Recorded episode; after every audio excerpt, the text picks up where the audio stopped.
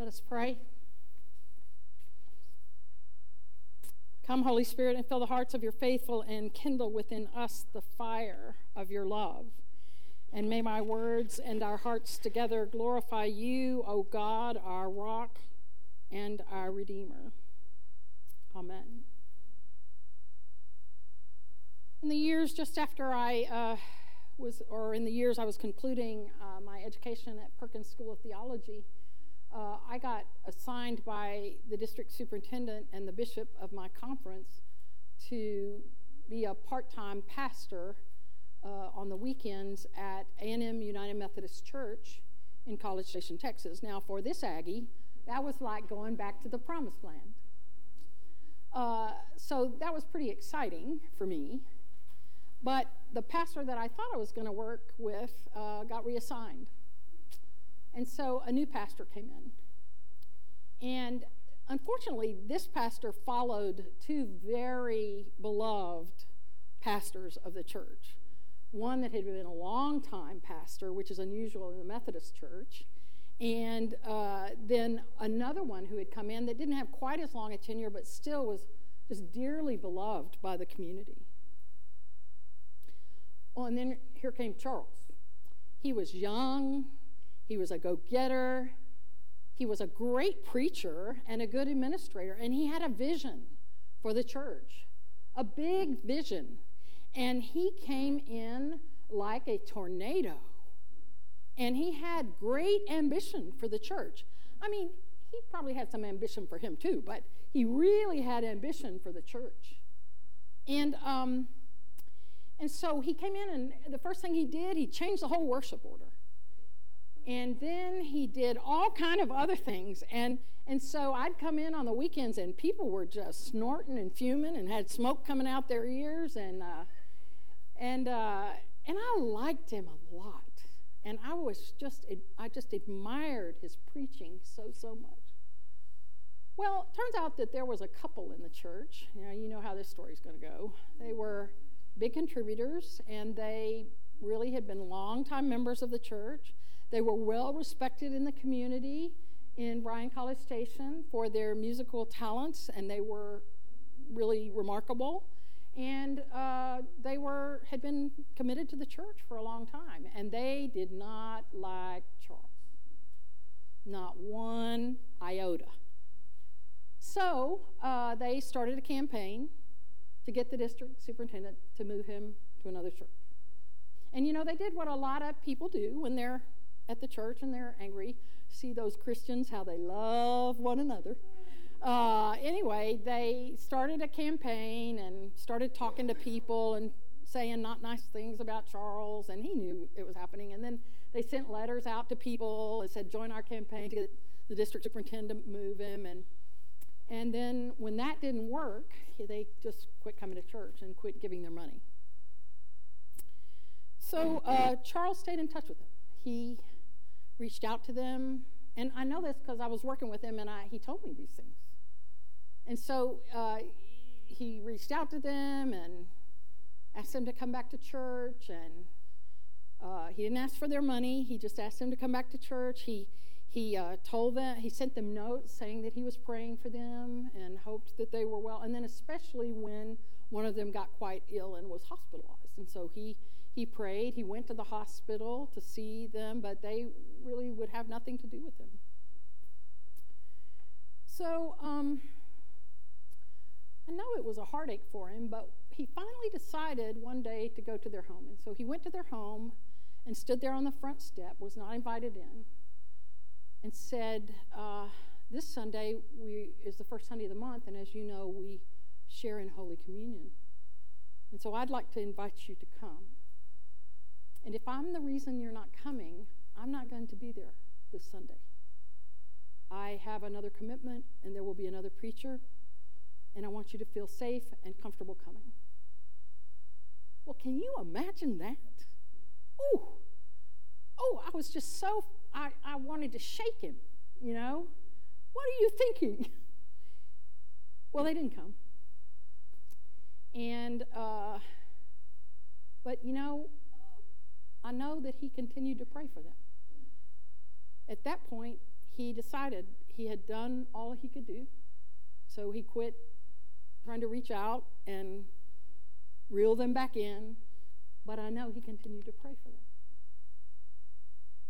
I thought, what a model for me as a young pastor. Well, I wasn't young exactly, but as a pastor coming out of seminary, to have a mentor like him to show me how I could deal with people who I didn't agree with. I was so blessed to be under his leadership and and and yet I continue to struggle with people I disagree with and people who maybe are not kind to me and um, and anyway I just uh, I think about that as we get to today's scripture. You know, uh, so I'll let you know Charles is retiring this year, and all I have to say is, well done, good and faithful servant. Um, he showed me what compassion under stress looks like. So when we hear today's gospel lesson, uh, I want to remind you this important thing. When Jesus is teaching here in the Sermon on the Mount, he's not teaching us to be perfect. Because Charles wasn't perfect. He's teaching us to be faithful. Jesus is teaching us to spend the time necessary that we can be faithful followers and love God and love our neighbors and love our enemies. So, um, this is the third Sunday we've been in a study of the Sermon on the Mount. We started with, you know, Jesus starts by blessing everybody. Blessed are the poor, blessed are, you know, those who grieve. And, you know, I mean, what a great way to start a sermon, you know? And then last week, Jesus spoke about our essential nature as children of God, that we are to be salt and light, and how salt flavors things and light brings life to the world. Okay? Now Jesus turns, yeah. Now Jesus turns to an interpretation of the law of Moses that he seems to, at the outset, take issue with because he goes through a series of teachings and he says, You have heard it said, but I say to you. So at the outset, you would think he was in disagreement with the law, but he's not. In fact, he is not in disagreement with the law at all. He is expanding the law, which is what God does in the world, you know. So, um, so, in this week's reading, Jesus focuses on four subjects. We only heard one of them. Four subjects drawn from the laws in Exodus and Deuteronomy murder, adultery, divorce, and, and lying, basically. And you thought, why did I come to church today? this is that day when we get that sermon, right? Now, um, just a reminder that uh, the first of the teachings, the one on murder, is the one we heard, but each follows a similar pattern. You have heard it said, but I say to you. And these are the hard, hard lessons, right? Nobody wants to hear that if you murder your neighbor, you're, you know, and if you don't follow what Jesus is teaching, that you're going to burn in hell. Nobody wants that. Nobody wants to talk about that. And in fact, that's really not what Jesus is about here.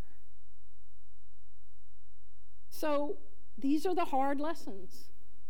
And in our contemporary Christianity, over the centuries, we have used these teachings to judge and punish people.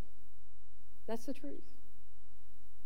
Well, not just contemporary Christians, but all since the beginning of this whole thing, people have used cherry picked these lessons in order to punish people and judge them. So, as we start into this, I just want to remind you that in terms of the heart, which is what I believe Jesus is trying to get at here, that it was at the center of his Hebrew faith. That when uh, people in first century Pal- Palestine talked about the heart, it was considered to be the central organ of a person's thought, intention, and moral life. So remember that in Matthew's gospel, when Jesus is asked the name of the greatest commandment, he says, You shall love the Lord your God with all your heart and with all your soul and with all your mind. This is the greatest and first commandment. And second is like it you shall love your neighbor as yourself. On these two commandments hang all the law and the prophets. So Jesus is drawing from the Hebrew laws found in Deuteronomy and Leviticus there. And this greatest commandment is the key to Jesus' teaching. If all the law and the prophets hang on twofold love of God and neighbor, then we should interpret any particular law as a way of living out that love and doing so with all your heart. Jesus is talking about loving with all your heart, and not just loving, but living with all your heart. So you see, Jesus is not doing away with the law or changing the law, but um, is asking us to consider these things within the law of the greatest commandment. To understand Jesus' teaching on the law, we need to remember that the whole purpose of the law was to provide guidance for a healthy life in community. In community with God, in community with neighbors. And I like the way Diana Butler Bass invites us to look at those teachings. What she says is on the surface, it appears that it would be not terribly hard to keep the Ten Commandments murder, stealing, lying, adultery. Uh, the majority of us know when we've done those things, right? or when we've not. Jesus affirms this. And, and we also know when we've been tempted to do those things or have had those thoughts, right? And don't tell me you hadn't. It's been a pretty difficult political season, right? Okay. So, Jesus affirms the commandments and doesn't replace them with a new commandment. Jesus isn't dismissing, diminishing, or showing that the law is in any way inadequate. Instead, he wants to enlarge it and widen the commandments from external obedience, which is good, of course, to include internal self examination to include the secret things that shame our hearts. Okay, I know this is not fun. You stay with me. It's going to get better, I promise. So, for us this morning, in the case of our gospel reading, rightly understood, you shall not murder actually prohibits the entire range of hostile, destructive behavior, from anger to insult to homicide. It's the whole thing. And in its place, Jesus continues, we should live out not just the absence of enmity, but rather the presence of the opposite friendship. You know what Martin Luther King Jr. had to say about that. Hate cannot drive out hate, only love can drive out hate. And Martin Luther King Jr. is speaking in the words of Jesus there. And Jesus takes a similar approach to adultery, divorce, lying, and, and the other commandments. Bass explains it this way Instead, Jesus seems to be pressing his listeners toward a deeper self awareness of the law. So she explains You say you've never murdered, but I ask you, where does murder really begin? You say you've never committed adultery, but I ask you, what is the first step toward infidelity? You say you've never sworn falsely, but I ask you, are you true to your word? It makes me squirm a little bit, right? But it is the movement towards self reflection, self examination. So when I read this scripture on Monday morning this week and realized it was the assigned gospel for the for the Sunday, I just groaned. And I know you probably groaned when you started hearing it read. I mean, who wants to preach or even hear a sermon about all these things? So, why do we dread it? Well, over the years, these teachings, it turns out, have been um, a movement toward anti Semitism. So, as the Christian church formed, if you hear the scripture, you have heard it said, which is the Hebrew scripture, but I say to you, which is the Christian scripture, then it's easy to say that this is about what's right, the Hebrew, what's right, the Christian scripture, and what's wrong, the Hebrew scriptures. And lots and lots of Christians over time have done exactly that thing. It has led Christians to believe that Jesus was replacing the law and teaching that the law is only good as far as it reveals sin. But Jesus loved the law. He loved the commandments. He loved the Torah. The faith of Israel is in the law and the covenant. God promises, and the people choose and follow. Rabbi Jesus, hear me, Rabbi Jesus keeps the heart of the matter in front of us by asking questions. And the hard one is why is it so hard to choose and keep the law? Especially when you expand it out. This kind of self examination is the core of, the, of biblical spirituality. This is what we do as people of faith. We look inward. And that kind of examination is hard, and that means that following God's way means choosing a path that begins in our hearts. When people have come to me to talk about their relationships and, and they're having trouble in their relationships, I ask them, is, is this relationship life giving? Or is this relationship dealing death? Not physical death necessarily, but death to your heart and your soul. Is, if death, then are there ways to resurrect it? Because that's what Jesus and God have promised us. And if life, then are there ways to strengthen it? You see, we are constantly faced with choices of how we will respond to God and neighbor, much less our enemies. And Jesus teaches us that we can choose life, but it will require self examination and behavioral changes in our hearts and our whole being. But like the famous prophet Buzz Lightyear, Jesus calls us to choose to go to infinity and beyond, above and beyond what we think we can do and what we can become. Wasn't that a pretty good imitation of Buzz Lightyear? Uh, so today, as Valentine's Day looms on the horizon, a day we speak of love, perhaps we can do as St. Valentine did and live out our love of God by how we deal with the people we love as well as our enemies. The emperor became his enemy, but he went about doing the love of God among the people that he was serving. And we are asked to help in this journey of, of, of the heart.